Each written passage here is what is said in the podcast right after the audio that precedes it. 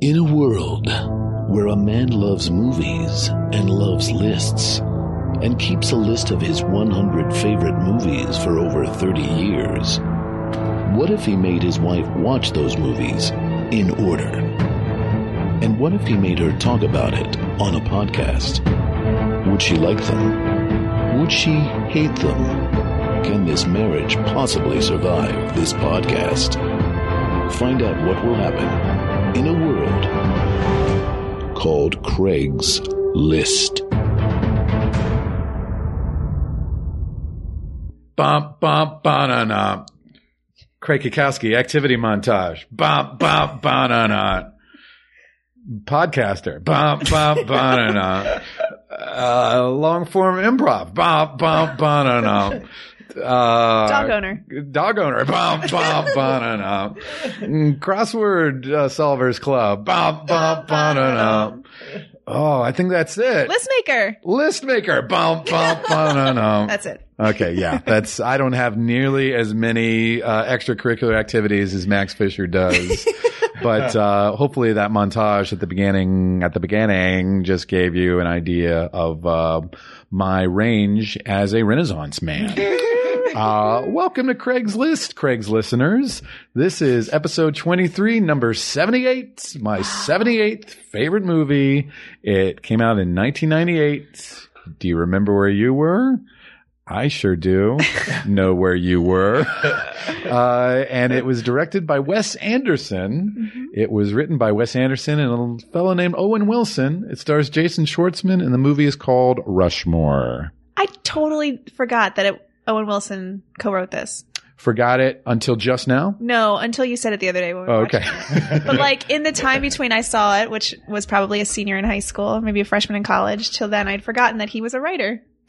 yeah, he sure was. Uh, that voice you heard is uh, Carla Hi guys. Kakowski, my co-host, and we have a special guest joining us today. Oh, talk about Renaissance man! He is Oh, he is an actor, writer, director, political satirist. professional wrestling aficionado. professional wrestling aficionado. Uh, and he is our friend, and his name is Mark Warzeka. Oh, Gosh, I'm so thrilled to be here, you guys. You guys know I'm a huge fan of this podcast, so and of both of you. Oh, You were an this early is a adapter joy. to this Yeah, podcast. you I was on board immediately. I really was for, from first episode on. Uh, so I'm really thrilled to join you for this. That's so nice. And I had not seen this movie since it came out. okay. Like I saw it in '98 when it came out, and had never seen it since. Did it make much of an impression on you at the time? I didn't like it at the time. Really? Okay. Oh. Really? Well, we'll get into Yeah. whether that those feelings Interesting. changed Yeah, at yeah, all. Okay. Interesting. Carla, what did you remember about this movie? It's been a while for you too. Yeah, I don't know if I saw it in the theater or at my friend's house. I had a friend um, in high school and college in Kentucky named Adam who lived in the attic of his parents' house. Oh. Sure. It was like I was nice. about, I thought you were about to say the attic of my house. I was like, is this a real person? but he would invite us over to watch movies and he had hundreds i'm not joking hundreds of dvds Mm-hmm. up against his Yeah, wall and it he's was one like of those dudes. yeah it was like the late 90s when that was like an impressive thing Yeah. so they were all alphabetized Yeah. and uh and we would just watch movies there and this was in a run of like this one and oh what's that other movie with uh oh god the cohen brothers movie big lebowski Sure. Yeah. like right around that time, right? And so, but I fell asleep in most of them. so yeah, so Because that it was like a most of my- late night in high Yeah, school, exactly. college in sort an of. attic. Yeah, in an I attic. wasn't making out with anyone. Or Okay. like, it was just a bunch of people and me yeah. Making Bunch of out is a friends. great way to, to, to, stay, awake. awake. Yeah. yeah. And I'm getting sleepy. Will somebody please make out with me? Mark, were you the guy just like uh, me and Adam apparently who had shelves and shelves of DVDs Oh, and no, CDs? I didn't even realize we were talking about you.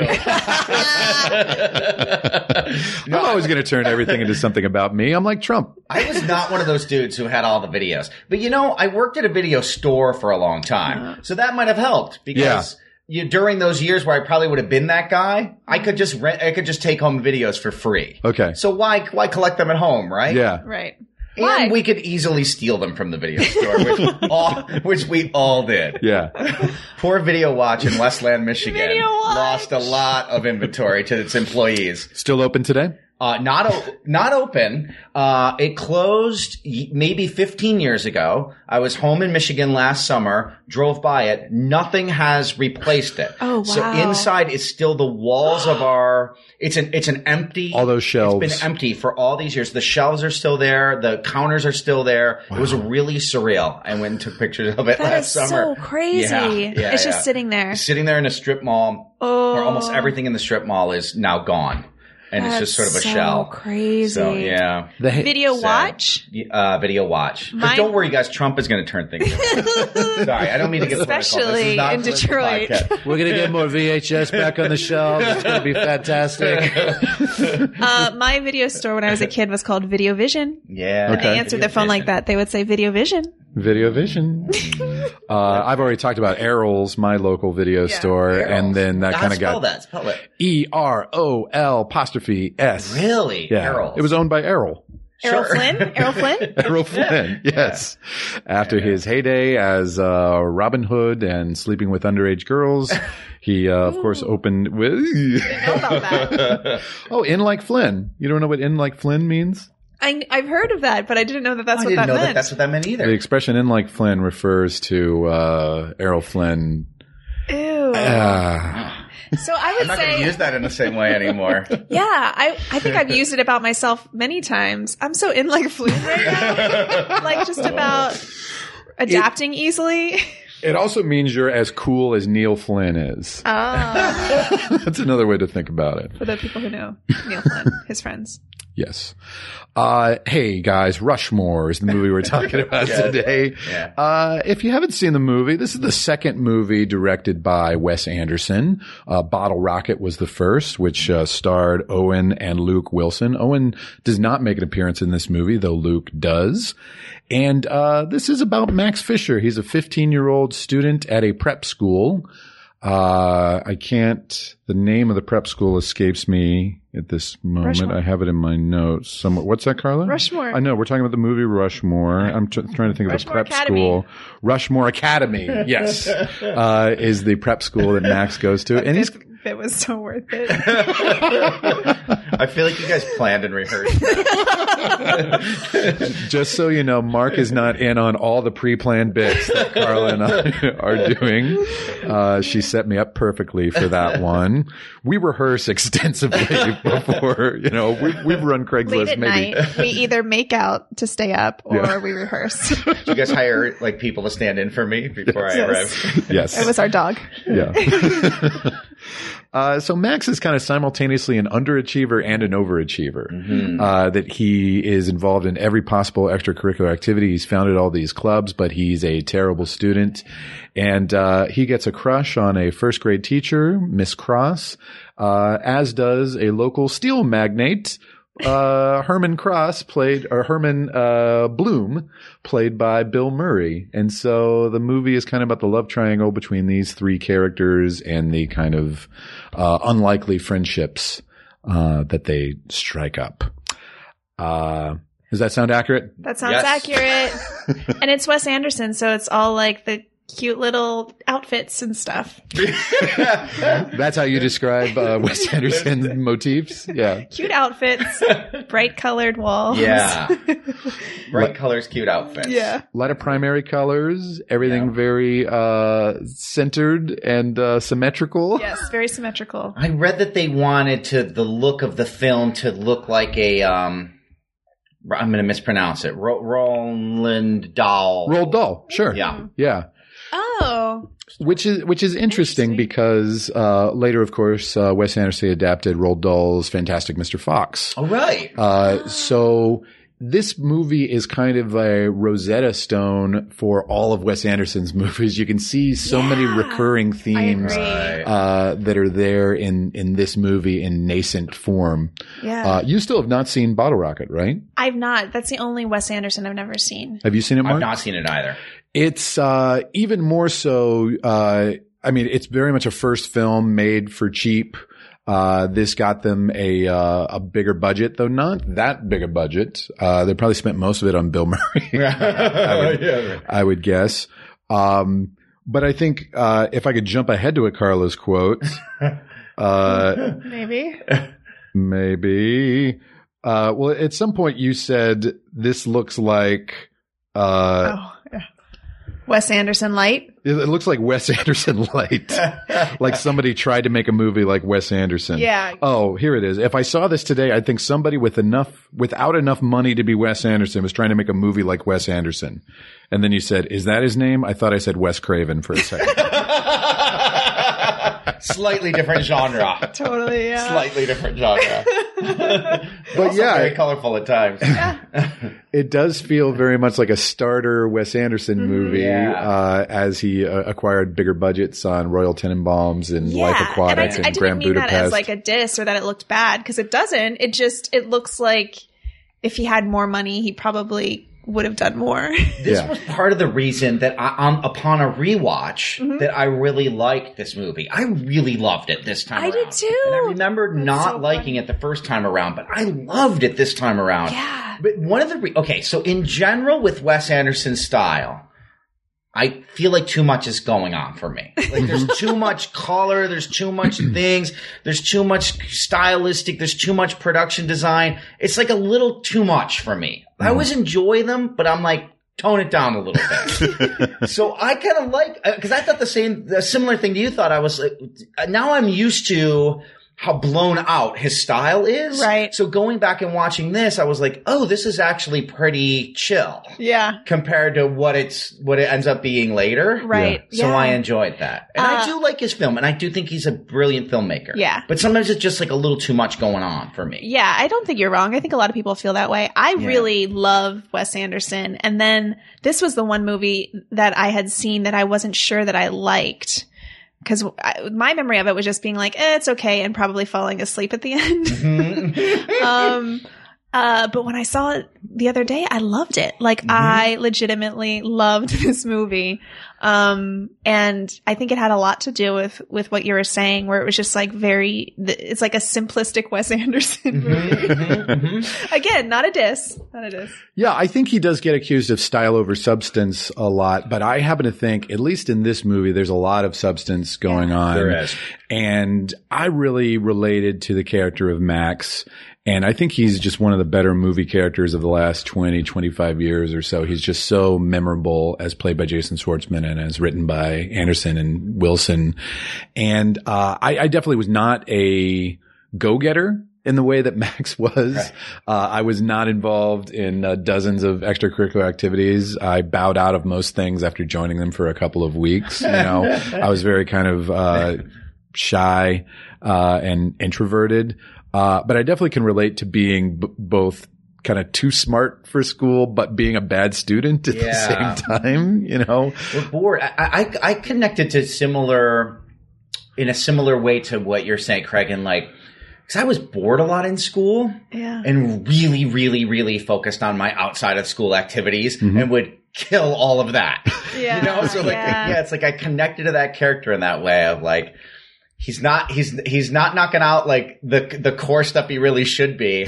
Uh, but he's great at all this other stuff. Yeah. But maybe that's why we all end up doing what we're doing Right. today, Sure. too, right?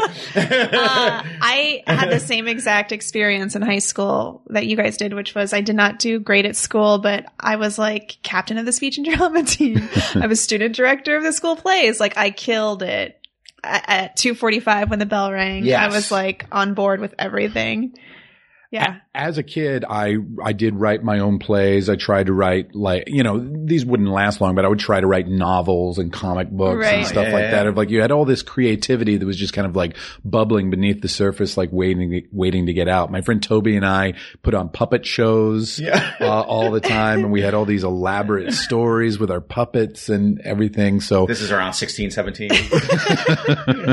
Sadly, yes. Uh, this was slightly younger than that, but but uh, Toby and I, are, around that age, did have our own band, the Craig Toby Band, and we wrote like little silly songs, and we had an album called Dance Music for Italian Rabbis that no, you know, nobody heard except for us, but it was all recorded on like Casio keyboard and like a four-track recorder, and and Toby could actually play multiple instruments. I played nothing other than like the beat on the the pre-recorded beats on the Casio, and we made up these push that dumb button. dumb little songs. Were Yeah. there fights about whether it should be the Craig Toby band or the Toby Craig band?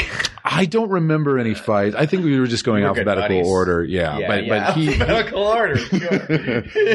he definitely was doing the heavy lifting uh, in that band. I uh, you you don't have a lot of rhythms, so I- I'm not surprised. Yeah. that you, or I was I am surprised that you were keeping the beat for What, the band. these are these are literally just pre-recorded beats on a Casio. Oh, it's oh, like, I see. So you would just press the on button. You're proving me wrong right now. Yeah, oh, I could do that beat for hours. Are you kidding? I was engaged in writing sketches like for our pep rallies and stuff like How that fun. in later high school years rather than doing my schoolwork and, Yeah. and backyard professional wrestling Yeah. at way too old at like 16 17 That's in so fact we found one of funny. those vhs tapes lately and i put it in and beth my wife was like you're way too old to be doing this at that point in your life uh, Any injuries from the backyard wrestling? no no Yeah. thankfully any any Thankfully. desire to put those on YouTube? By any chance? they all need to be on youtube yeah and you guys will be amazed Another thing that Toby and I did is whenever we had like a special project done in uh, needed uh, to be done in school, we would almost always make a video or make a song instead. You know, when everybody else was like writing a paper. So oh you that's know, good Always trying to like do like a creative outlet. and you got A's on all of those. Eh, I don't know about that, but for effort, maybe. Uh, but I think uh, another thing that really like accurately portrays a teenager is that, uh, Max is kind of a shit. Like Yeah. he's, uh, he's really kind of selfish and narcissistic and, uh, acts like a baby sometimes. And Mm. Yeah. so I think it's the, I can really identify with those real, uh, selfish, egotistical, teenaged emotions. And uh, also his crush on Miss Cross, which is really inappropriate, you know. Uh, I can relate to like being a teenager and also mm, up until my late twenties, getting crushes on people that were unrequited and Aw. just, uh, are you talking about me? I feel like that was requited like Oh, right away. That's what that means. like right away, Yeah, yeah, yeah. if you know what I mean. I have no idea what he means. I don't Come know on, what we he rehearsed this bit. but uh, that feeling of like just wanting to be around someone all the time, but also like kind of hating them because they didn't like you in the way that you liked them, you know? There's a great scene late in the movie, and way, maybe my favorite scene in the movie is when Miss Cross finally like confronts him, Yeah. right? And she's like, "What do you think is going to happen? Yeah. You're 15, Right. And I'm a grown woman. Like, what are we going to have sex? Are we going to be together? What do you think is going to come of this?" And it's so that hit me so hard because I've been that I've been that teenage boy too, where it's like you're having those fantasies or you're thinking so, but it's like, what are you think? Like, what are you thinking? Yeah. What And are she- you actually thinking is going to occur. And she gets kind of crass with him too, of like she says says fuck. fucking Yeah. and like Yeah. hand job and everything. Yeah. You can tell of like he's just wincing Yeah, he's at like these backing words into of the like corner. because uh, he's so virginal, he like, doesn't even understand really what these words mean. Of like Right. he's thinking about some idealized version of love and sex that has no relation to real life. Yeah. Yeah. Yeah, that was a great scene. You're right. And it's and it's and it, it comes at the perfect time because the audience is starting to get really pissed at Max too. Yeah. like what is wrong with you, Max? I think Carlos quotes will reflect that. I feel like I only said like three things during this. you whole- didn't talk as much as usual, was probably because you really were into enjoying it, it. yeah. yeah. Well, I definitely saw this when it came out. I believe it was released widely in early 99. Uh, I think it got a limited release at the end of 98 to qualify for the, uh, the Oscars Mm. because, uh, Bill Murray was getting a lot of, uh, critical attention for his performance in this. Did not end up getting an Oscar nomination. I remember being so mad Even, you didn't even care for the movie and you're like, Bill Murray should be nominated because for he this. was yeah. I just remember like everybody expecting him because it was like the first cool movie he had done I remember in that years. part of it. Yeah. That Remember- it was like, his big comeback or something. yeah, that this was like, because I remember this but I'm not 100 percent sure this is accurate. But like, I seem to remember this being his transition movie where it's like, now I'm going to be a dramatic actor, and it being a big deal that he had done this. Yeah. I remember the exact same thing, so it must be true. Yeah, and starting to work with more serious directors too. Right. Yeah. Where like the movie before this he had done was like him and an elephant or something. Like remember that? movie? Operation Dumbo. Drop? yeah, it was like something. Oh like- no! Wait, that's a different movie. That's, Yeah, that's a I'm different- thinking of Ray Liotta, uh, who is another pockmarked guy from Chicago. Um, Tweet, tweet us, listeners. What was the movie with, Bill an Murray and the elephant. elephant? bigger than life or something Some- like that. something, I don't right? know. Like, but it was like he was he was still uh co- hanging on to like I'm a lead comedy guy, Right. Yeah. and then this was the beginning of really what he has done since then. Yeah. Where he never he never went he never looked back from this. Now, certainly Groundhog Day, he should have been nominated for as well. Yes. That's one of the great Yeah. performances of all time, That's on my maybe. top But that 100. uh, not on mine. But I love that movie. Yeah. Um, but uh, that's that was kind of like taken as like comedy doesn't get taken seriously, and this is this is kind of this is mostly a comic movie, I would say, but it's got real of an undercurrent of melancholy that kind of Yeah. makes it They're serious. sad. The three As the- well. the three lead characters are really hurting, right? Yeah. Yeah. they're sad. I, I, I think Yeah. that's one of the reasons I love it is because of that undercurrent of melancholy. And this goes all the way back to La Dolce Vita, how much I love melancholy, you know, which is kind of We're not like, talking about La Dolce Vita anymore. oh, please. M- Mark, finally you're here to defend Federico Fellini. Uh, I might not be the right guy. but of kind of like uh, equal measures of sadness and beauty, you know. Yeah. There's that moment where Miss Cross tells Max why she isn't dating Bill Murray's character anymore, and she says it's because he hates himself. And Ah. Uh-huh. it's such like a oh, I didn't remember that either, and it's so true and s- painful. And He's so good. Like it struck me how good Bill Bill Murray's brilliant in this movie. I yeah, think.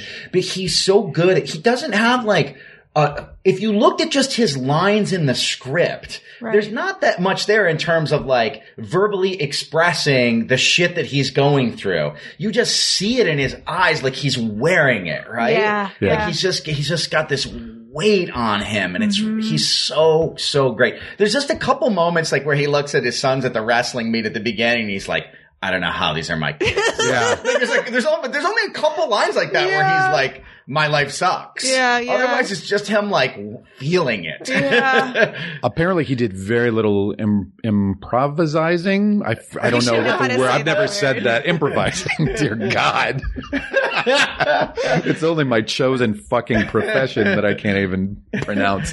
Uh, very little improvising on this movie. I guess he did uh, some paraphrasing here and there, but he's, he's normally will do a lot to punch up scripts, and I think he really trusted this script. I my favorite line reading of his in the movie is at the end.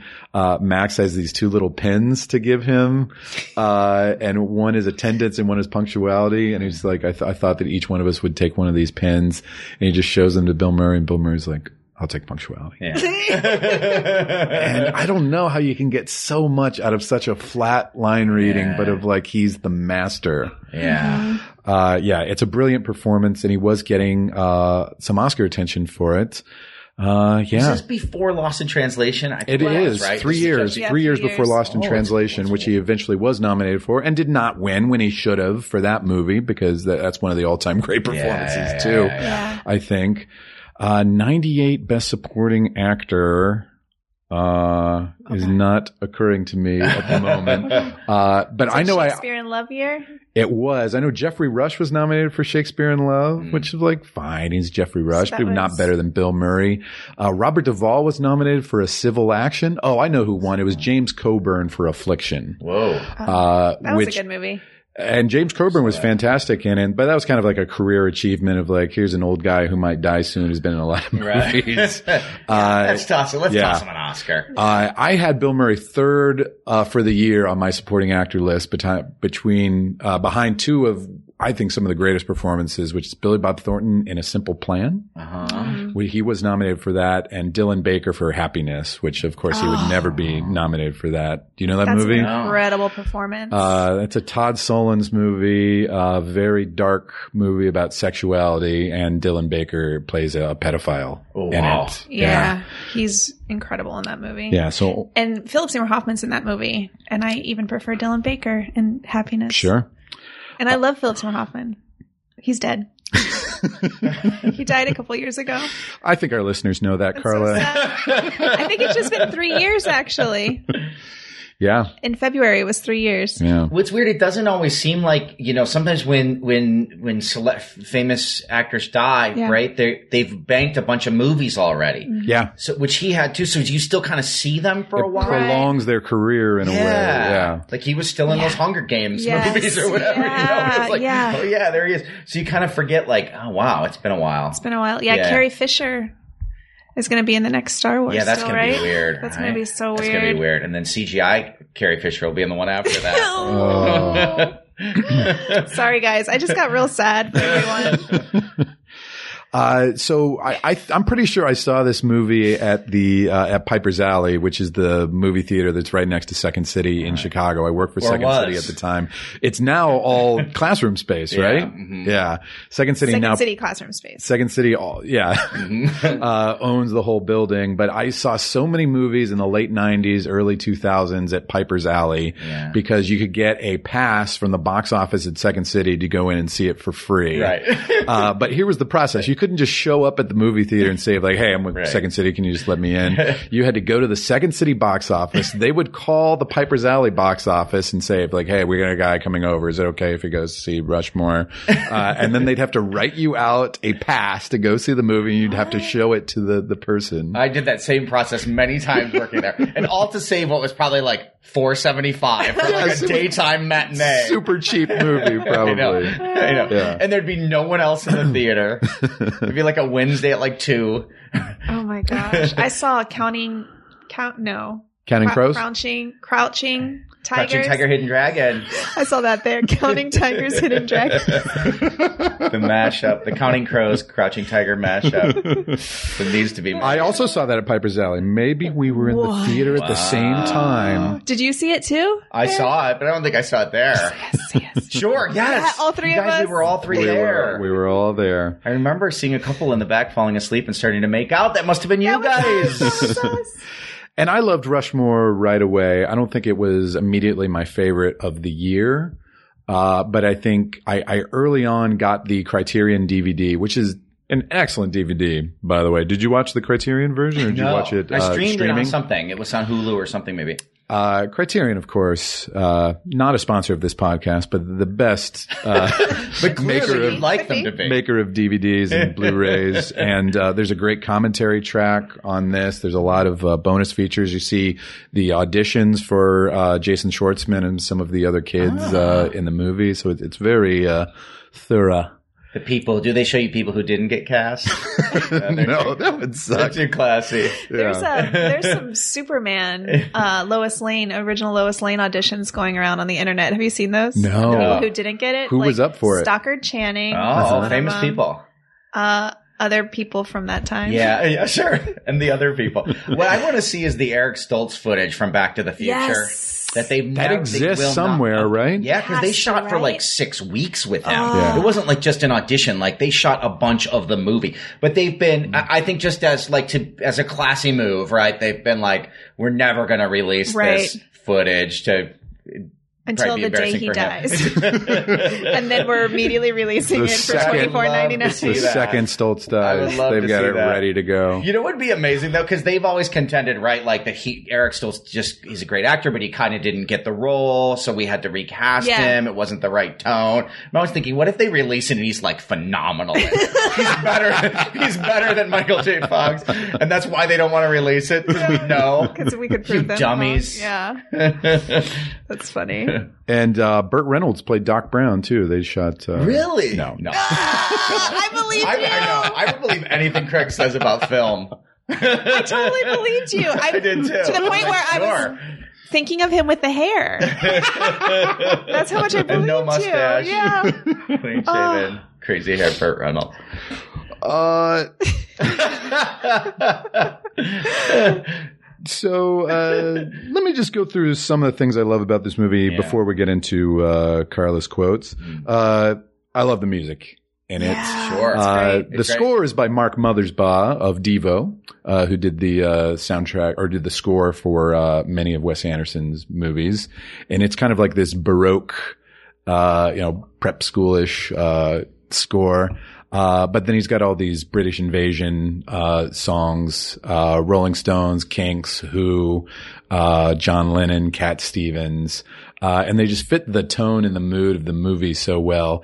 And this is also a kind of a Rosetta Stone for all of Wes Anderson's influences because there's a definite graduate influence uh, Yeah. hanging over this movie too, uh, to the point where Carlos said it was kind of Simon and Garfunkel light Oh, that's Uh, what I said. Yeah. as well. But uh, but these are kind of deep cuts. These are not the obvious Rolling Stones or uh, Mm-hmm. or Who or Kinks songs.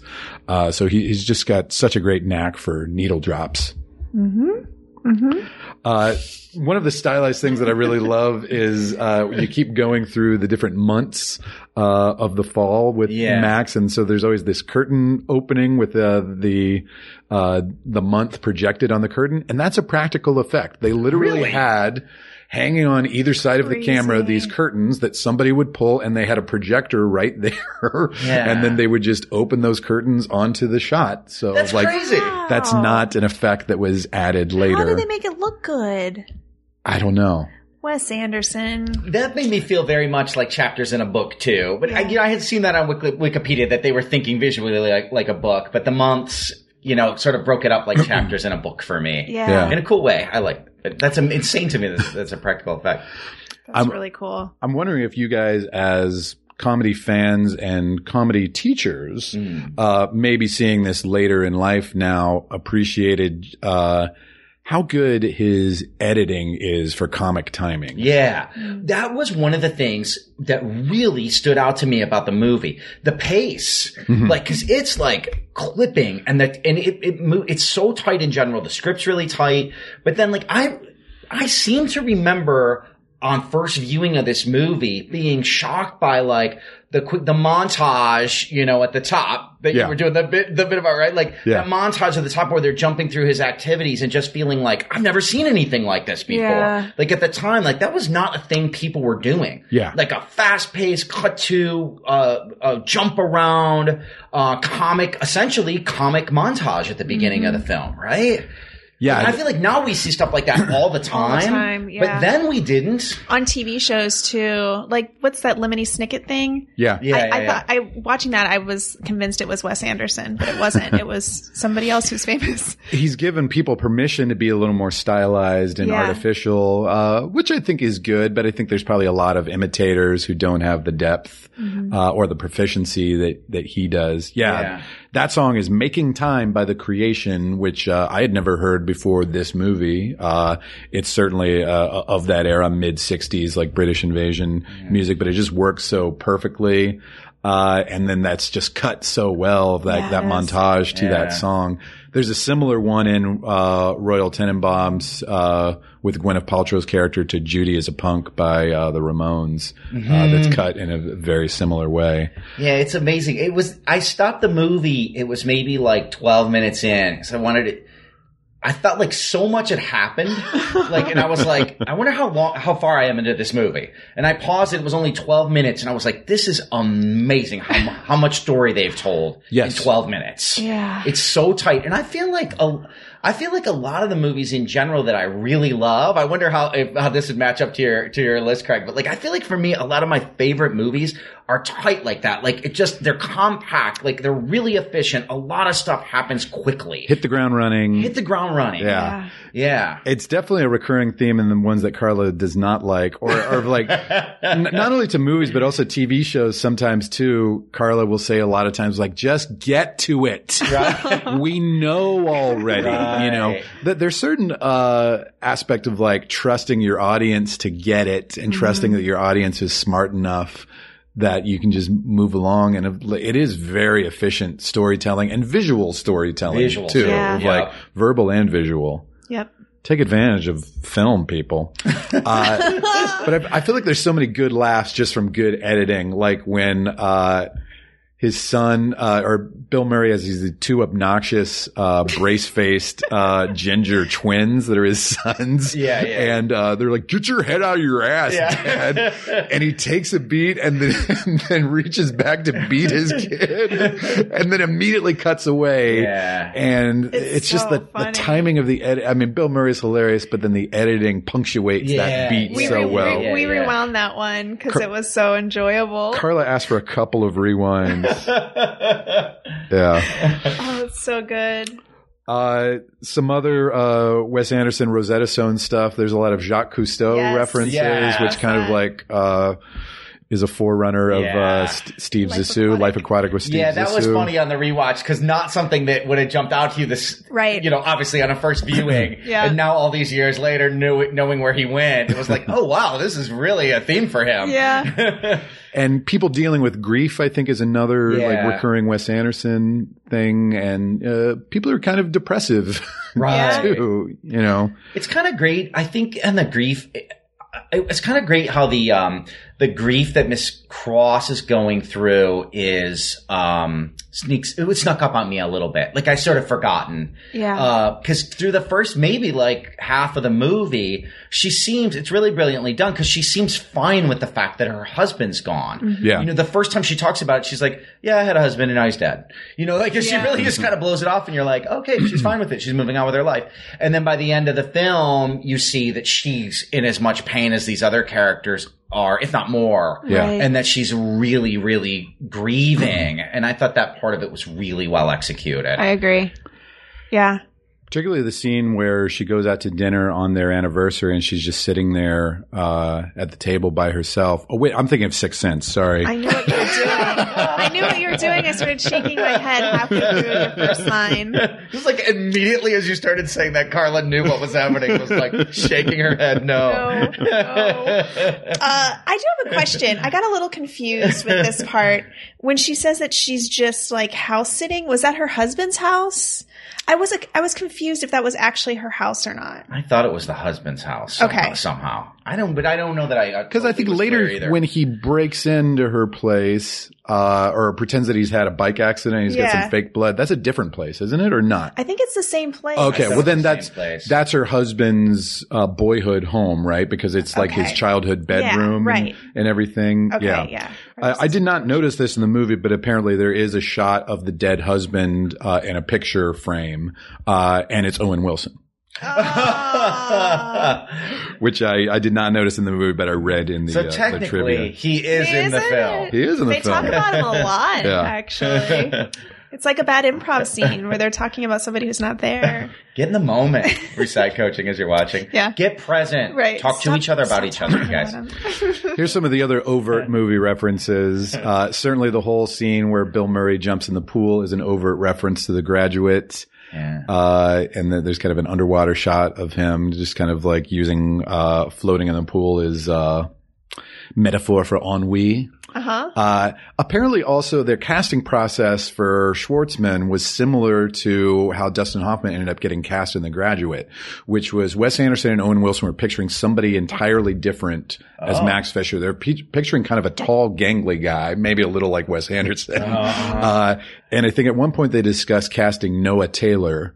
Uh, who eventually they did use in Life Aquatic. You know, he's the Australian guy who played the band manager and Yeah. almost famous, and Mm-hmm. he was the young David Helfgott in uh, Shine, Mm-hmm. uh, and that, that's kind of like what they were picturing. Or at, at one point during the commentary, Owen Wilson's like, "Yeah, kind of like a young Mick Jagger," Sure. and uh, but similar, like when they were trying to cast Benjamin Braddock in The Graduate, like they were picturing Robert Redford, Redford, like yeah. Right. classic, you know, all American blonde type, and then uh, ended up casting kind of a a, a shorter, you know, dark haired uh, Semitic, uh, you know, Nebuchadnezzar type. Yeah. Uh, but I guess Schwartzman came into the audition after they had been looking for like a year for Max and not finding him, and he had made a homemade. you mean there aren't a million young Mick Jaggers running around? Ah, can't imagine why. He'd made a homemade uh, Rushmore blazer with his own patch that he had made that Oh, was sewn funny. onto it, and immediately they were like, "This is our guy. Aw, we, we can that's a we can great make story. the movie now." Uh, th- did you guys think that church in the movie looked like the church in The Graduate? Uh, It might have. Yeah. For a second, I was like, "Is this that church?" Yeah. I don't think it was, but it looked really, really similar to the church from the end of The Graduate. Yes. I that's probably in California somewhere, and this was actually filmed at Wes Anderson's own prep school that he went to in Houston. Whoa! And it was a similar thing where like they they were looking at all these schools all over the place. They're looking at East Coast schools or whatever, and he was like, "No, no, because he keeps no." because in his mind, you know, he must keep seeing his school, Yes. right? And then finally, his mother sent him some pictures of his prep school in Houston, Texas, and he was like, "Yeah, that's that's it." yeah. Uh, funny. There's so many like throwaway lines in this. They're so great. Like uh, after they finish rehearsal for his uh, play, uh, he goes, uh, "Can you get some root beers for whoever wants one? I don't want one." uh, for some reason, that's one of my favorite lines. Uh, and uh, Max's dad is a barber in this Yeah. movie. I love him Yeah, so really sweet. much. Played by Seymour Cassell, Yeah. uh, great character actor. Uh, but that obviously is drawing a parallel to the most famous pop culture figure whose dad is a barber. Huh? Charlie Brown. Charlie Brown's dad is a barber in Peanuts. I didn't know that. Charlie Um, Brown's bald. Well, Is the, he maybe shaving the similarity Charlie Brown's ends, head? ends there. When did you but ever find that out? oh, I, if you're a deep Peanuts fan, you know that, that Charlie Brown's the son of a barber. But uh, Peanuts fan. That's what you just said. but uh, but that connection is kind of made overt when the scene where he finally introduces his because he's been saying his dad is a brain surgeon Yeah. to uh, to Mr. Bloom. Uh, An when- elaborate story too, like tells him the hospital he Yeah. works Yes. at, tells him like he's got this figured out. His cover story about his dad. So when a more like mature Max is finally able to introduce uh, his dad, the barber, to Herman Bloom, uh, and he gets a haircut there uh, at the barber shop. Uh, Christmas time is here from Charlie Brown. Christmas is playing in the background, Whoa. so that's a, a I little didn't know that. over- That is crazy. overt Oh, That's really nod to that cool. connection. But But it's another moment where Bill Murray is really brilliant in this Yes. movie, where it's just it's all in his. It's a very sweet moment when Max finally says, "You know, this is my dad," and Bill Murray realizes, yeah, That- you He was know, lying, that, that yeah. he was lying the whole time. And there, but there's no dialogue. There's no line. It's just in his react. he a just little reacts. nonverbal reaction. Yeah. yeah, it's he just really kind of like great. nods his head, like, Yeah. "Oh, okay." Yeah. Uh, uh. Oh shoot, what was I gonna say? Oh, it's gone. Go ahead. Sorry. There's a line in Life Aquatic uh, alluding to uh, somebody says uh, 11 and a half, and Bill Murray in that movie is like, that was my favorite age. And I feel like that's the key line in all of Wes Anderson 11 and a half is your favorite Mm. age because it is kind of like just before puberty and just before the end of innocence Hmm. and it's a recurring motif in all Wes Anderson movies is children acting kind of preternaturally mature Mm-hmm. and adults acting like children. Yeah. Hmm. Uh, and the kind of the blurring between the two and adults becoming friends with children, not in a Yeah. creepy way. Right. But- But I gotta say, in the the very beginning of the movie, it felt just a tiny bit creepy to me the way Bill Murray's character befriends Max. Yeah. Like it did, like Yeah. it was just writing a line for me where I was like, "Is he falling in love with him?" Yeah, You yeah. know, it's like it's getting a little weird. Right, like if you took somebody who had never seen a Bill Murray movie and didn't know what this movie was about and made them watch it, would they be like, "Uh oh"? Yeah. Cause Yeah. he is kind of creepy looking, but I think just being at Bill Murray, uh, makes everything okay. yeah, yeah. 'Cause you're Uh, like, something I think maybe I said this in Carlos quotes, but I was thinking this watching it, which was this was kind of the first movie where teenagers were talking like adults, and then it became a thing that all movies had to do. Hmm. You know, like Juno is another one that comes to mind. but- sure. and now you get, you know, because we're we're all writers here. you hear a lot like don't write write your children, write the kids like they would really speak in real life. Don't write them like adults would speak, right? Like that's a big Mhm. note now. So it feels like it's shifting in the opposite direction where people are like they don't want you to write them write kids in that way. But this was kind of the first movie for me that I remember where you know, Max talks like an adult. Right. His his little friend, the blonde kid, talks like an adult. and it's Yeah. really funny Yeah. and it works. But Dirk. but now it's kind of like played out. it's part of the stylization of the movie that all kind of works for me of like it, the tone and the look and the dialogue all kind of mesh together but it is ki- there's an artificiality to it which i think they, That's a they good own up word. Yeah, to there's an artificiality to it, right? Mm-hmm, It's like a little heightened. It's a little exaggerated. It works. I like it. Yeah. Yeah. Uh, yeah. Yeah. Me too. Well, folks, we've kept you waiting long enough. Let's get into some Carla's quotes. She's feeling her oats and Greg's taking notes. Whatever they are, it's Carla's quotes. Uh, right away, you said, feels like Bill Murray looked young, and then all of a sudden he looked really old, and it happened in the 90s. Because he does in Groundhog Day, he's like just a guy probably in his thirties, Yeah. and then all of a sudden he's like he's like a, a solid fifty-five. he's also like trying to look wrecked in this movie, right? Yeah. Because he's like this. He's got a bad haircut. Yeah, bad mustache. I remember Yeah. seeing this though and being like, "Whoa, Bill Murray has aged so much in the last five years." I was curious as to his age when he shot this movie, and I'm like, I bet he's the same age that I am now. And yep, he- sure enough, Whoa. he, you know, they probably shot this movie. Well, I'm going to guess they shot the movie in 98. He was born in 50, so he was 48. I'll be 48 later this year. So I'm in my Herman Bloom years, casting directors. Uh, another of the, uh, the great actors in the movie is Brian Cox, who plays Mr. Guggenheim, Yeah. the, uh, yes, I love him. the principal of the uh, the school. Great. And uh, but Carla said, "Is that Albert Finney?" Oh, yeah. I said, "It's Brian Cox." And you, you said, uh, "I was about to say Albert Finney looks really fat in this." I could see that. I could see confusing those two. they're they're in a both very British, similar right? vein. I Yeah, feel like they see each other at all their auditions. yeah. You know what I mean? Like it's the two of them in the waiting room going into Yeah. the same parts at all of their auditions. Yeah.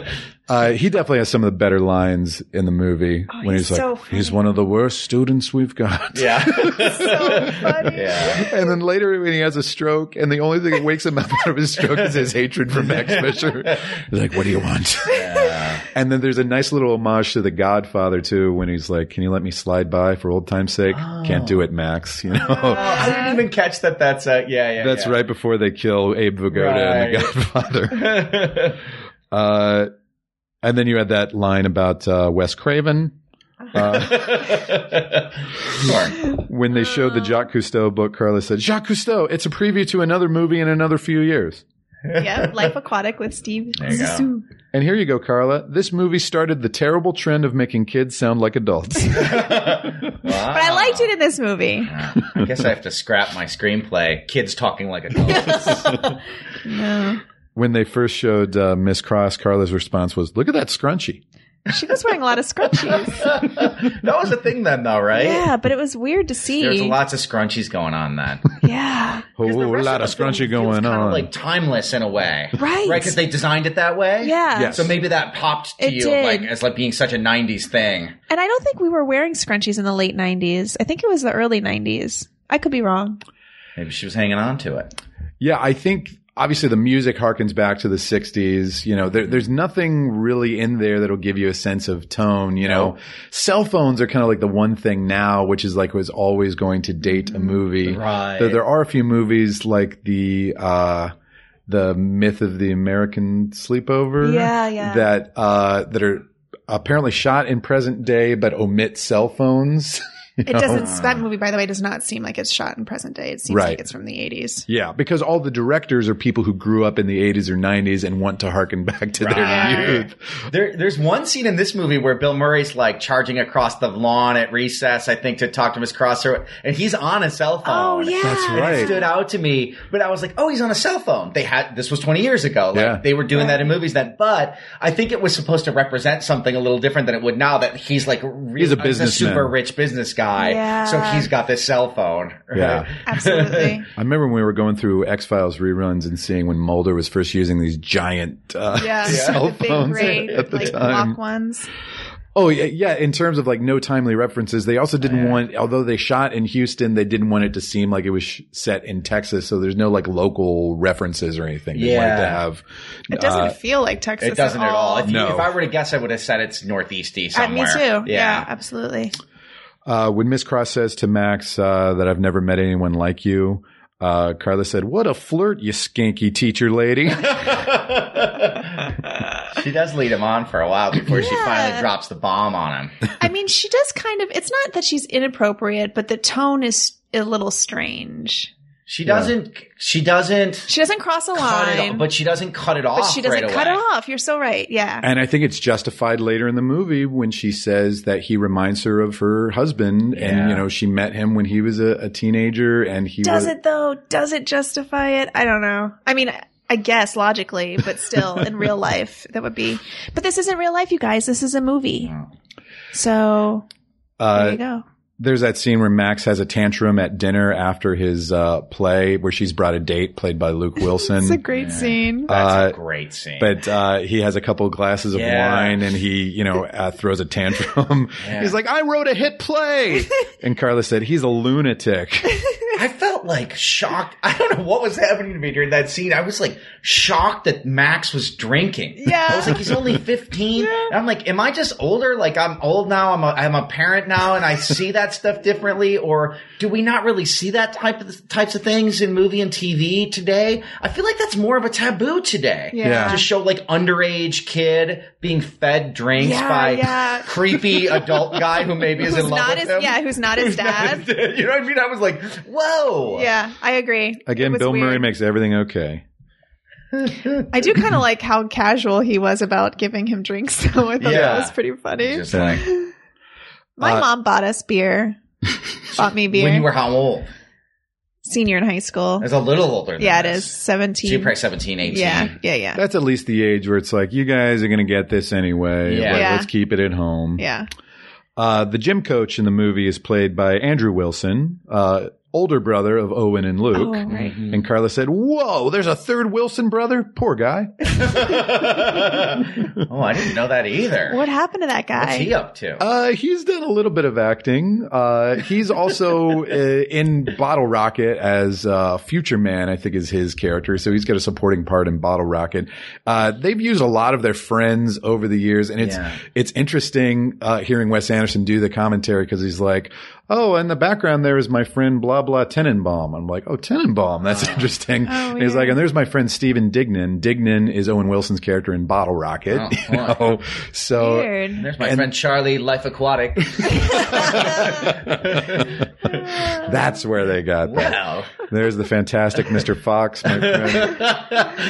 the uh, the groundskeeper, Mr. Little Jeans, is played by their friend Kumar Palana, who was also in Bottle Rocket, and then he plays Pagoda, who is uh, Gene Hackman's sidekick in Yes. uh, Royal Tenenbaums, very memorably. He's one of Wes Anderson's one of these guys, right, who has his crew, obviously, right? Yeah. Like he has his crew for 20 years. He draws from that same crew, which, and there's a lot, if Mel Brooks was like, I mean, there's a million people like that, right? Yeah. That have had their crew, but there's something that always seems very artistic to me. about that. like I have my pool. Quentin Tarantino's like that. Yeah. Yeah. I have my pool of people that I draw How do you get in from one and of those I write for pools? them. I wanna get I in know that if you get in pool. one of those pools, you're set. Let's go swimming in one of those pools, you You're guys. set if you're in one of those pools. but I think ultimately they're they're collaborators and they're very ensemble driven, you know. And, and these are great filmmakers we're talking about, so there's something to it, you know. Yeah. It's the selfish ones who never want to work with the same people again. Yeah. It's like, I don't want anybody else getting credit for this. You know, I think Wes Anderson is quick to disp- uh, disperse the credit among everyone that uh, that he works with. and probably think about they're probably thinking about who they're cr- make creating stuff for too, right? Yeah. Like Yeah. like I like Quentin Tarantino knew that he wanted Uma Thurman to be the lead in Kill Bill, like from the beginning, right? It's like Yeah. I'm writing this movie for Yeah. her, yeah. uh, and there may be something crucial to their process as artists in having that team of people that they know they're drawing from. Yeah. Uh, also in Miss Cross, you said she's such a tease. Oh, Uh, it was really harsh on the lady character in this movie. and then you had a run of stuff on Max. He needs to be locked up. And then after he lets the bees into uh, Bloom's uh, hotel room, you said, seriously, he needs to be locked up. And then he is. He is locked up.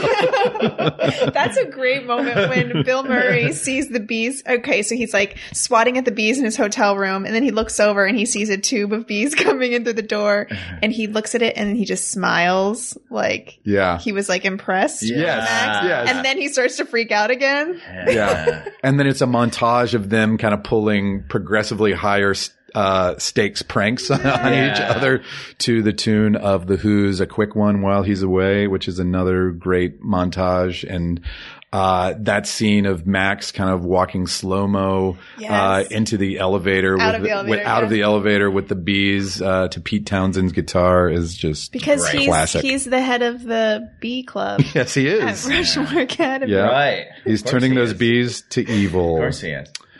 Uh, and then there's this sweet girl, Margaret Yang, who's so cute, Aw. who is more age appropriate, who wants to be his girlfriend. Right.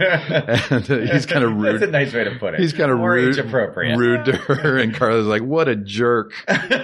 And then his little friend Dirk tries to make up with him, and Carla said, "Make up, Max. Come on." Oh, Dirk was so cute. yeah. I would have been pissed too if he had said that about my mom. I would have. He was Yeah. telling lies about his mom giving out hand jobs. Yeah. The mom played by Connie Nielsen. Yes. Who was that again? I recognized her. Well, she's a Danish actress. She's been in a lot of things. She was in Troy. Oh, right. Yeah, Uh, yeah. did- I don't think she played Helen of Troy. Did she, play Helen of Troy? Yeah, okay. she was.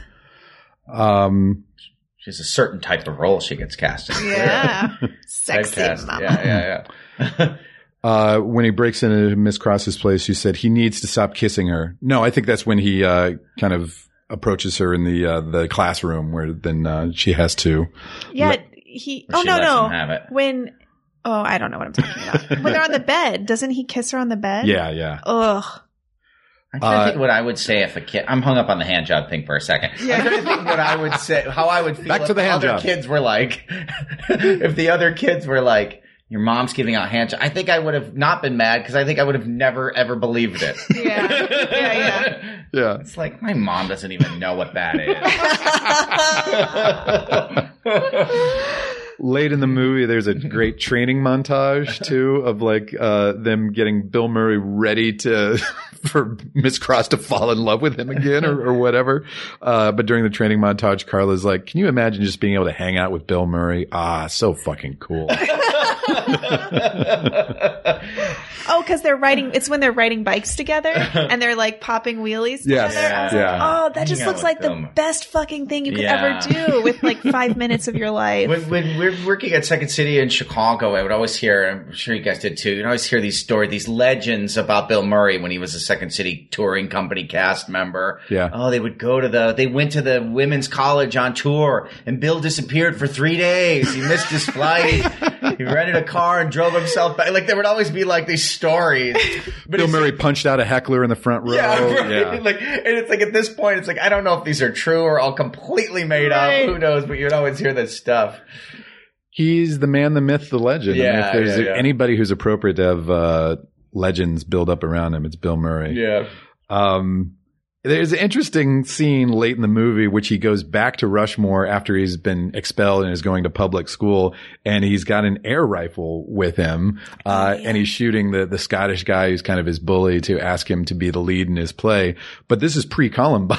Yeah, he shoots. Uh, it's, explain how he shoots him though. It's not what. What is it? It's Did- like a Did you shoot him in the butt?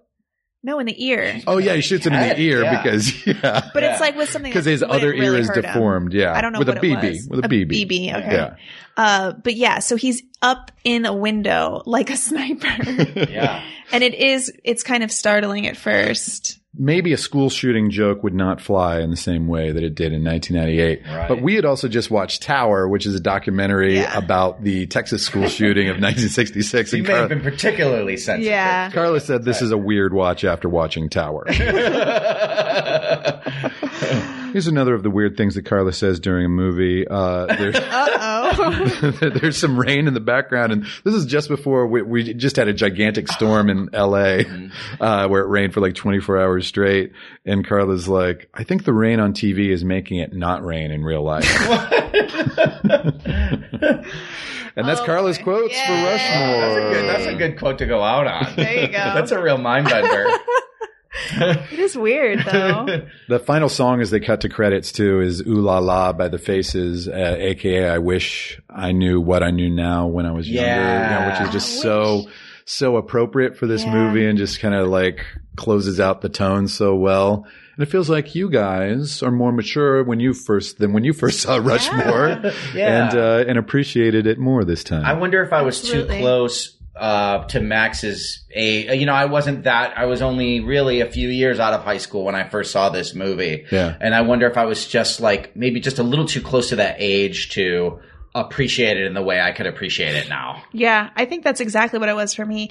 Um, after you said the dates, I would have been a freshman in college, I think, when I saw this. Yeah.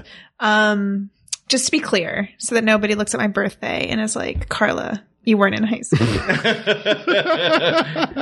you were months out of You're high such school. a liar. We will tweet Carla's birthday out there for everyone. Uh, yeah, I think um, I think I know a lot more now. Now that I'm older, and I can appreciate this movie in a totally different way. Uh, and I think it was the key to it is what Mark was saying earlier, just how sad they all are. Yeah. Like, and what they're, and it's a funny movie, but there's so much emotion underneath it. And it's really driving the characters in a, in kind of this collision course with each other that I didn't really understand, I don't think, when I was younger. The choice of that song at the end hit me hard. Yeah. Yeah, like I think it's really powerful. It took, and I don't know if this is what they intended, but it took me to a place of like almost changing the context of the movie to me to like, uh, it made me think of like an older Max looking back at this Yeah. time in his life Yeah. and the, po- the perspective he would have on it as an older guy. because at the very end of the movie, it's only a few months after the events of the beginning of the movie, but you just sense that he's matured incrementally, just a little bit. You know, he's Mm-hmm. Mm. he does have uh, Margaret is his girlfriend now. You know, he admits that uh, he was inappropriate with Miss Cross. You know, I feel like there's a slightly more distance between him and Herman. You know, Mm-hmm. uh, and that he's and you hope that he's going to be okay. Yeah. Yeah. Well, he learns like um, to be giving or something. Yeah. And he's not as selfish. Even when he gives his bully, the guy, he like throws a script at him and he's like, I have a part for you. The guy who's been bullying him the whole time. And the guy's like, I always just wanted to be in one of your plays. and Max is like, Hilarious. I know, man. and it's like he just learns like, oh, it's just nicer to be giving or something to Yeah. others. And at the end of the movie, basically all the minor characters are there watching the pl- the Yeah. play too, which is this huge Vietnam epic. Crazy. Apparently, Wes Anderson did put on. I don't know if they were d- d- productions to this degree, but you know they must have been in his Really? mind like this uh, Right. elaborate and and epic. But uh, cool. you get to see all the characters who had like even just like one line or one shot, like are all watching the movie. You know, which uh, I think it also kind of like encapsulates Wes Anderson is that they just have a sense of family and community to them, and these kind of like impromptu groups of people becoming a, a family. So there, there's a sweetness to it that also works for me. I was always so jealous as a kid when I would see uh, TV movies and TV shows that would have those awesome like stage productions in Yeah. their schools. Yeah, You know, I yeah. was like, this is- oh, and when Max when Max staged his play earlier in the movie, uh, that like the cast takes their bow and then they're like, and now the writer and director, and Max comes out with flowers.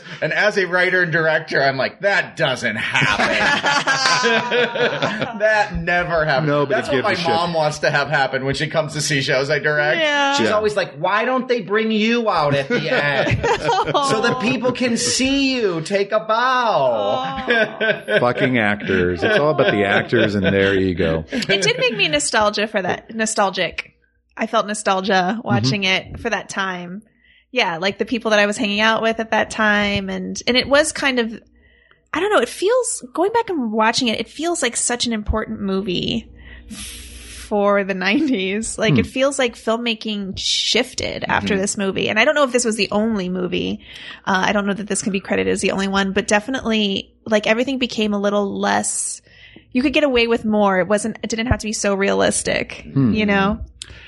It feels like people are in a similar vein to him. Uh, there's Paul Thomas Anderson, Mm-hmm. uh, Sophia Coppola, uh, Noah Baumbach, um, yeah. Noah Baumbach. David O. Russell. hmm Um, those are all kind of filmmakers of about the same generation Yeah. who kind of like first were having their movies in the late 90s.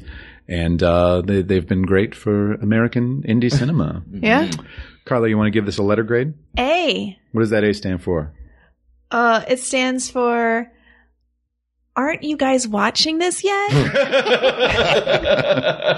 Mark, is this an A for you? yeah, be an A for me for sure. Awesome. A for me as well. Uh, we'll stay on Craigslist and it will move up even higher, Yeah, I that's think, great. than number 78. And uh, I, I also want to get probably Grand Budapest Hotel onto the list. It's not on the list. I think Carla likes that movie even more. Oh. love it. Bonus, So bonus episode. it, it's probably my number. It would be in my top five favorite movies of all time. And I am a huge fan of Life Aquatic as well, which I know is very polarizing for some people. I think we're about to do a rewatch of all of Wes Anderson because Carla hasn't seen Bottle Rocket. And so I Yeah. think we'll, we'll tr- kind of move uh, sequentially through the whole thing. And uh, we'll see how we feel about uh, about everything. Grand Budapest Hotel, I've never, as an adult, had the experience of watching another movie the way that I watched that movie. Like it felt so magical to me, and I laughed and I cried, and it just felt like I had all the emotions, I had all, the, feels. Yeah, all, all of the them. feels. And really Ray, did. Oh Ray Fine's masterful, God, he in was it. incredible. another one of the, my favorite characters of the last twenty years. And Wes Anderson, gosh, he's n- kind of known for like comedy, I guess, right? But such sad shit that mi- happens. it's, I think it's always that mix, Yeah. right? Of like it's funny, but it hurts. And yeah, it's great. He's great. That's hard, and that's hard to think of how hard that is to execute. Really, right? to be able to nail that, yeah. kind of find that sweet spot where Mm-hmm. it's like it's good, it's got that pain and that emotion and the and the laughs on top of it. That's tough. Yeah. Uh, why don't we improvise a little scene from Whoa. Rushmore for a little khaki theater? okay. Uh, how about this? I don't think we can live up to anything that's actually in the movie because it was written pretty well by Mr. Anderson and Mr. Wilson. Mm-hmm. So this is a year after the events of Rushmore. Let's say uh, I don't know what Herman and uh, Rosemary Cross's situation is, uh, but uh, but they're out together having a bite somewhere. Uh, at a food place, not they're not biting each other, and uh, and they run in. The worst. and they run into uh, Max Fisher, uh, okay. and so it's it's a year later. So I'll be Miss Cross because that because I'm the lady, Okay, so that makes sense. Who do who do you like? I'll I'll play Max, Okay, great. Mm-hmm. and you can So be you'll be- Herman. Okay. Oh, uh, hey guys, Hi, Max. Oh, Max. oh, been a while. How are you? Yeah, Max, have a seat. Sit down. Get your uh, whiskey sour. oh, I don't think you should be drinking. Uh-uh. Oh, Yeah, oh, I, I- I don't think that's appropriate, Herman. That uh, that one time that that didn't work out for me. So, but that, that's Very nice of you. Thank you. Yeah, It's so good to see you, Max. yeah. Give me Good- a hug. Okay, that's that's a little inappropriate. Oh no, I was just kissing your cheek. Okay, you've lost your British accent. Oh right. yeah. You're still, you're still, you're still holding him. You're still holding him. I um well, I'm trying to adapt more to my uh current Mm-hmm. situation, so I'll go in and out of it occasionally. And what is that situation, if you don't mind me asking? Well, we're married now. We're Max. married. I'm very rich Mhm. oh, you are. Yeah, we're married, and she's pregnant. with twins. The twins. Congratulations. Yeah, Thank you. Oh, you, you wow, you really are virile. This is Yeah. your second set of twins. yeah, yeah, yeah. yeah. Runs in the family. Ho- hopefully these these girls will be much sweeter than his boys. You still dating that one girl? Um, no, it didn't work out. Oh, Oh, I'm so that's too sorry, Max. bad. But, but we're friends, and it's it's going okay. okay. Look, uh, I'm going to graduate in a uh, in a few months, and Oh. uh, I was I'm applying to colleges now, and I was Uh-huh. looking oh, for a uh, congratulations. Yeah, that's looking for a letter of recommendation. Sure. Stop stop kissing me. I'm sorry. I just wanted to kiss your cheek. Sit down. Sit down. Oh, sorry. Yes. Yeah, sure. I'll give you a letter of recommendation to a school far away from here. I'm applying to uh, Texas A&M Oh, sure. Are you And sure you want to to, go uh, to Texas? and to well, we we live in Texas, right? Yeah. oh, Isn't Rushmore Yeah. right here go in somewhere Texas? further. Go somewhere far away, Max. Experience a different part of the country that we're not in. well, I'm also applying to uh, Kent State. Oh, sure. Uh. Careful there. People get shot and killed. That was a while. Ago. That was a while ago. it still it That's happened. kind of a It one-time happened. thing. it happened. And uh, Xavier, Sh- uh, sure. The the guy who makes the uh, Cabbage Patch Kids. no, no, it's not not his school. Oh, No, this is Max, you know there's a lovely aquarium in Long Beach. You should apply there. Cal State Long Beach. Sure, sure. Yeah, I've kind of given up on my dreams to go to the uh, Sorbonne or Oxford Yeah. or Harvard. Oh, you know what you should do? You should think about being a barber. It's a good, honest profession. Runs in the family. Your dad does it. He's good at it. He's already got the shop. Yeah, I did, I did that for a while. You know. Uh, my dad passed away, by the way. oh wow. Yeah. I'm no. so sorry to I, hear I heard that. actually. I just didn't contact. Oh, really? him You about didn't it. reach out to I me just when didn't. that happened. Hey just Max, didn't- how much longer till you're legal? I'm uh, I'm 16. So just two more years. Jesus Yeah. Christ. What are you doing? And Okay, I forgot. Were they really in Texas though? no, no. Okay. we never know. Oh, they okay. could be. We don't know. we don't know. so right. so don't say that in the impromptu. Because then I questioned all of my choices this is I'm just doing it for the lulls. Doing it for the lulls. for the lulls, for the for the boring parts when people fall asleep, or for the LOL. These are just bits. Uh, also, I totally forgot she was British. Does she have a British accent? she in the sure movie? does. Yeah. yeah. Oh, Light one. Light one. what happened to her? Well, she was in the Sixth Sense the next year. Yeah, that's a long time ago. Um. Oh, she was on that show Manhattan. She was really good in that. You know what's Uh, funny? Because Rushmore seems like a long time ago, and Sixth Sense to me team seems like not that long ago. Interesting. But they're only they came out basically at the same time. Yeah. yeah. just, Sixth Sense like, came out the next year. Plays Yeah. lots of women whose husbands have died. Uh, It's her thing. That's her thing. yeah. Also, she was a widow in the Ghost Rider, the, Oh, the Roman Polanski Oh, yeah. movie with Ewan McGregor. That's she, a great no. movie. she was really good in that too. What's her um, name again? Olivia Williams, I was going to say Olivia Wilde. That's a different person. right? different That's a different lady person. with a very similar name. Okay. Uh, before we sign off, uh, this is our last episode before the Oscars Wow. come out. So I thought maybe we do a little Oscar predictions. Yeah, this is your wheelhouse, Craig. This, this is totally my wheelhouse. We're just going to do the big ones, right? Let's just do the big ones. I don't know anything about the smaller ones. Uh, let's see. Uh, director Damien Chazelle, Mel Gibson, Barry Jenkins, Kenneth Lonergan, Denis Villeneuve. What was Denis Villeneuve? Uh, that's a rival. Kenneth Lonergan for Manchester by the Sea, Barry Jenkins for Moonlight, Mel Gibson, Hacksaw Ridge, Damien Chazelle, La La Land, uh, Want to Win and Will Win. Um, I've only seen Arrival off that list, so I'm picking that director as a want to win and will. Did you like win. Arrival? I loved it. Yeah. I just Still haven't watched it seen the other it. day because it just came on demand. Because we have a nine month old, so I basically can't go to movies. Right. yeah, yeah. I uh, want Barry Jenkins to win for Moonlight, but I think that Damien Ch- Chazelle will win for La La Land, and he, he deserves it. He's I good. want Damien Chazelle and I believe he will win. Oh, hey. Supporting actress Viola Davis for Fences, Naomi Harris for Moonlight, Nicole Kidman for Lion, Octavia Spencer for Hidden Figures, Michelle Williams, Manchester by the Sea. I think this is the most difficult category for me. That's A tough. lot of great performances. Oh. All all of those ladies are awesome. Even Nicole Kidman did a great job. I'm going to say Viola Davis because uh, as a want to win and will win because Mm-hmm. I'm going solely off of the Oscar winning moments she has in the trailer. I've seen for- for- She's got some real Oscar winning moments. Yeah, there. she she's does. selling it. Yeah, She is going to be the winner. Uh, wow, I yeah, I, I think it's pretty you're unanimous. very confident. I think Yeah. she'll win. I think that I would like for the lady from Moonlight to win. What's her Um, name? uh, Naomi Harris. Naomi Harris. Uh, I would like Michelle Williams to win. Oh, Uh, she still hasn't won anything, has she? ju- I don't believe she has. No, Oscar? not not an I don't Oscar. think so. No, just so they can cut she to busy in the accepted crowd. Heath Ledger's that one year, didn't she? She Did like she? I, re- I seem to remember that. Didn't she accept an award for him posthumously? I don't after think he at the passed away? Oscars. Oh, okay, okay. Somewhere Who else? accepted for him? I don't. I don't think remember. anyone did at the Oscars. I Yeah. think they just, cu- I think they Wait, just she cut away. was his wife, though, right? Or my Yeah. yeah, Oh, yeah, you're right. yeah. You're right. You're right. Uh, supporting actor Mahershala Ali for Moonlight, Jeff Bridges for Hell or High Water, Lucas Hedges Manchester by the Sea, Dev Patel Lion, Michael Shannon Nocturnal Animals. Has Jeff Bridges ever won? He won for Crazy Heart. Oh, okay. 'cause He I won was gonna Best say Actor. Maybe that would be a sort of a lifetime achievement It- kind of, uh, but he won already. if he had not won, he might be the front runner. But uh, Mahershala Ali is considered to be the front runner. I think he will win, and I would like for him to win. I think he would win. Jeff Bridges was my favorite, but I got no problem with Mr. Ali winning. sure. You've not seen any of No, these. no.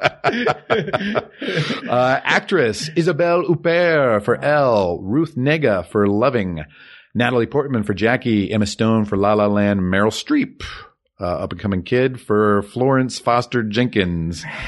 I think my favorite of those is probably Natalie Portman. I think Emma Stone will win. I have not seen Elle or Loving. I think that my favorite of those is also Natalie Portman, and I th- think that Emma Stone will win. Okay. We, you guys don't think uh, Meryl Streep? No, not No. this year. She already got won the enough, for later. God's sake. She's got she's won three times, Yeah. and she got one for the Iron Lady just a couple years ago. And she gave her big political speech already. At She the- Yeah. did, the yeah. Globe, so Yeah, she's probably hoping she doesn't win, so she doesn't have to live up to that. I think it's Emma Stone's year. Time for an ingenue. oh Uh, yeah, because they're never. It's Wow. usually younger younger ladies usually win Best Actress. Yeah. You know.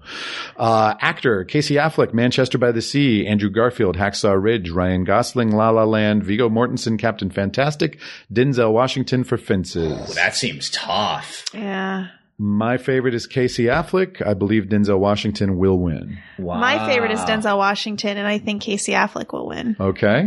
Denzel Washington is one of my all-time favorite actors, so I Yeah. will say I want him to win. Yay! It's You've a not good seen Fences yet? No, Yeah. I, it's- uh, not with them. yeah. yeah, yeah, yeah. I've seen the play, but not with them. Do you have the screener? no.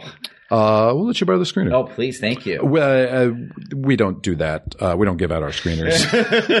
Delete this. off Delete. the- Delete. Okay. Uh, and picture Arrival, which I think is Mark's favorite. Uh, Fences, Hacksaw Ridge, Hell or High Water, Hidden Figures, La La Land, Lion, Manchester by the Sea, and Moonlight. Uh, my favorite is Hell or High Water. I believe La La Land will win. you do you do think La La Land will win? I think it will win. I think that the Academy tends to, you would know this better than me, Craig, but I think that the Academy tends to vote for, like, Hollywood likes to vote for shit about They Hollywood. do. Yeah. Yeah. So they that love would make Hollywood me think movies. They, love, movies Hollywood about movies, right? acting. Yes. So that would make me think that La La Land would be the favorite. to Yeah. win. My favorite was Moonlight, and- but I think La La Land will win. And I'm not going to be one of those people who's going to complain about it. Because a lot of people are going to be complaining about Yeah. it. And I think La La Land's a good movie, you guys. So Yeah. just relax. You know, when they expanded, like when I heard you just read that list, it's like eight or ten Yeah, now, nine- right? They nine expanded this year. it a few years ago. And I thought the point of expanding it from five to ten was that more mainstream movies would get on the list. Yeah. But that has not been the at least that was No. the justification when they did it, wasn't it? It was after the Dark Knight was not nominated, Right. and the the logic was, yeah, that some more crowd pleasers will get on Right, because they but- they hope it'll bring an audience to the live broadcast of the awards. yeah, but then that's not been the case at all. It's No. still, it's it's really not that. As a movie lover, like Hidden I- Figures is, did pretty well, didn't it? it did, yeah. Yeah. It was a surprising box office hit. I like it in that it's at some more like indies that are slightly deeper cuts, like Hell or High Water, Uh-huh. uh are, are getting in. Um, but yeah, it- they've it's not really turned into the blockbusters getting in. no. What were some blockbusters this year, though? Rogue Like- One, a Star Wars story. Mm. Um, Basically, like, plenty of superhero movies. yeah, Plenty of it's, it's just it's all superhero. Plenty of superheroes or superhero. Star Wars shit Yeah. Yeah. right now. Yeah, that's true. Um, but I think La La Land was probably a blockbuster, wasn't it? I think it's done well. I think it's done Technically, well. Yeah, yeah. but yeah, we're talking about these billion dollar worldwide smashes Yeah. because they're made for the broadience. Broadience. No, Made that's for the you're- broadience. That's absolutely right. the actually. broadience. You're just coined a new phrase that should be used all the time. They are made for the broadience. The broadest broadience. possible audience, That which of totally course is we like a refer term to as in variety. the broadience. The broadience. Uh, so they're dumbed down a little bit Yeah. and they're not quite satisfying because they're trying to please everybody. Yeah. You know, they don't feel idiosyncratic. They don't feel like an auteur like Wes Anderson made them. You know? I just want to say Moonlight was really great, everybody. I love Any Academy Moonlight as voters well. out there. what about Hacksaw Ridge? I- You guys didn't go with any of the Hacksaw Ridge. I didn't moves. see it. No. Uh, okay, okay. It, though? yeah, it wasn't bad. All right. Uh, Andrew Garfield would make my top 10 performances of the year. Uh, it felt very Mel Gibson in that it's, uh, it's Insanely about, violent. insanely violent Is that- and it's about a martyr. yeah, yeah, yeah. you know, yeah, yeah, yeah. for uh, with a deep belief in Christianity. Yeah. So oh, okay. uh, Pass. This. yeah, this, it was a hard pass from This Carla. Mel Gibson comeback in Hollywood is It's really bizarre. fascinating. I Bizarre. think it's so strange. Bizarre. At the same time that Hollywood is like so upset about the anti-Semitism in the uh, current administration, Yes. Yeah. right? They're like, "Hey, uh, Mel Gibson's coming back." Yeah, it's like I it's don't so understand weird. this. I agree. It is so weird. Like his career should be over. He shouldn't have a career anymore. Yeah. What are we doing? When you've made that much money for people, they don't forget that. Yeah, that yeah, yeah, yeah, trumps the. oh, Oh, Yeah. I gotta stop using that as a verb. I really don't mean to, but that tops. Yeah. That tops the sexism and so uh, gross. and racism and anti-Semitism that he has displayed. And yet he still has some like really big supporters who are cool, like Jodie Foster. Yeah, right. Like- they go way back with them. They're- yeah, who will like stand up for him. How accurate are your predictions usually, Craig? Because you, I know you know this stuff very well. I usually do pretty well. Okay, usually okay. do pretty well. Yeah, I've yeah, won yeah. a wa- won an Oscar pool or two. And Carla, this year I'm going to be on the road. We won't be able to watch the Oscars together. Oh, that's okay. Where are you going to watch it? I don't know. Maybe I'll get invited to an Oscar party, someone. Well, Craig's listeners, thanks so much for tuning in. Mark Warzeka, you've been an amazing guest. Uh, What what, a do, what thrill. do you want to plug? What do you got going on? Uh, you know, I do a live show here in Los Angeles that's news based and improv, and both Craig and Carla have been in it, and we're awesome, awesome guests in it. But we're turning it into a podcast. It's going to launch this fall, this spring, this spring called it's Sometime called- this year. It's called No Waiting. It's going to be on Pro- Progressive Podcast Network, which is also going to So launch this cool. spring. So um, check it out. Follow me on the Twitters, and I'll tell you about it What's your Awesome. Twitter handle? at M A R C W A R Z E C H A at There Mark you go. Borzeka. Just like it sounds, Mark Warzeka. Uh, we are at Craigslist PCast. Please tweet at us uh, with corrections and questions and just general praise. Uh, leave us a review on iTunes. Uh, I've never asked for that before, but I'm asking for it now. I'm demanding it uh, if it's good. Uh, Carla, what, what else you got going on? Oh boy, we're doing a whole thing. I don't know. Um, what do I've got? I've got nothing going on. Okay. I'm just cool. a person Yeah, me too. living in the world. What's our movie for next week? Oh. Uh, next week is number 77, and I think, Carla, it's time to delve into the oeuvre of Mr. Stanley Kubrick. Uh, You got a problem with Kubrick? not a fan. Not a fan. What what movies of his have you seen? Uh, Eyes Wide Shut. Okay. Uh, what are the other ones? Not not the space one, not the eyeball one. Uh, Full Metal Jacket? not. Oh, I've seen Full Meadow Jacket. I Okay. liked that. Okay. Is that what it is? No, Is it Shining? The Shining. it's not The Shining. Have you seen The Shining? I like The Shining. Okay. Maybe I do like him. Actually, I kind of liked Eyes Wide Shut too. Oh. Okay. What is it? I can't watch the eyeball one though. Clockwork Orange? Yeah, yeah. That's not on the list. Oh, Used good. Mm. to be on the list, no longer is. Hmm. This movie came out in 1962. It's an, oh, Lolita. it's an adaptation of the Vladimir Nabokov novel. I've seen this movie. Mm. I like it a lot. You like Lolita. What's happening? I'm Really? learning so much about myself by saying things out loud. Shelley Winters. yes, Shelley Winters, Peter Sellers, James Mason, uh, and the movie is Lolita. And you actually like this? I do. I would. This was not the reaction I was expecting. Do you know what it's about, right? I I've seen it. Okay. All right. Well, next week, Craig's listeners, we're going to watch Stanley Kubrick's Lolita and we're going to talk about it. Yay. So uh, please tune in. And Mark, thanks for joining Oh, us. thank you Thanks, so Mark. much, guys. This was a blast. this has been Craigslist. The list is an absolute good. The list is life.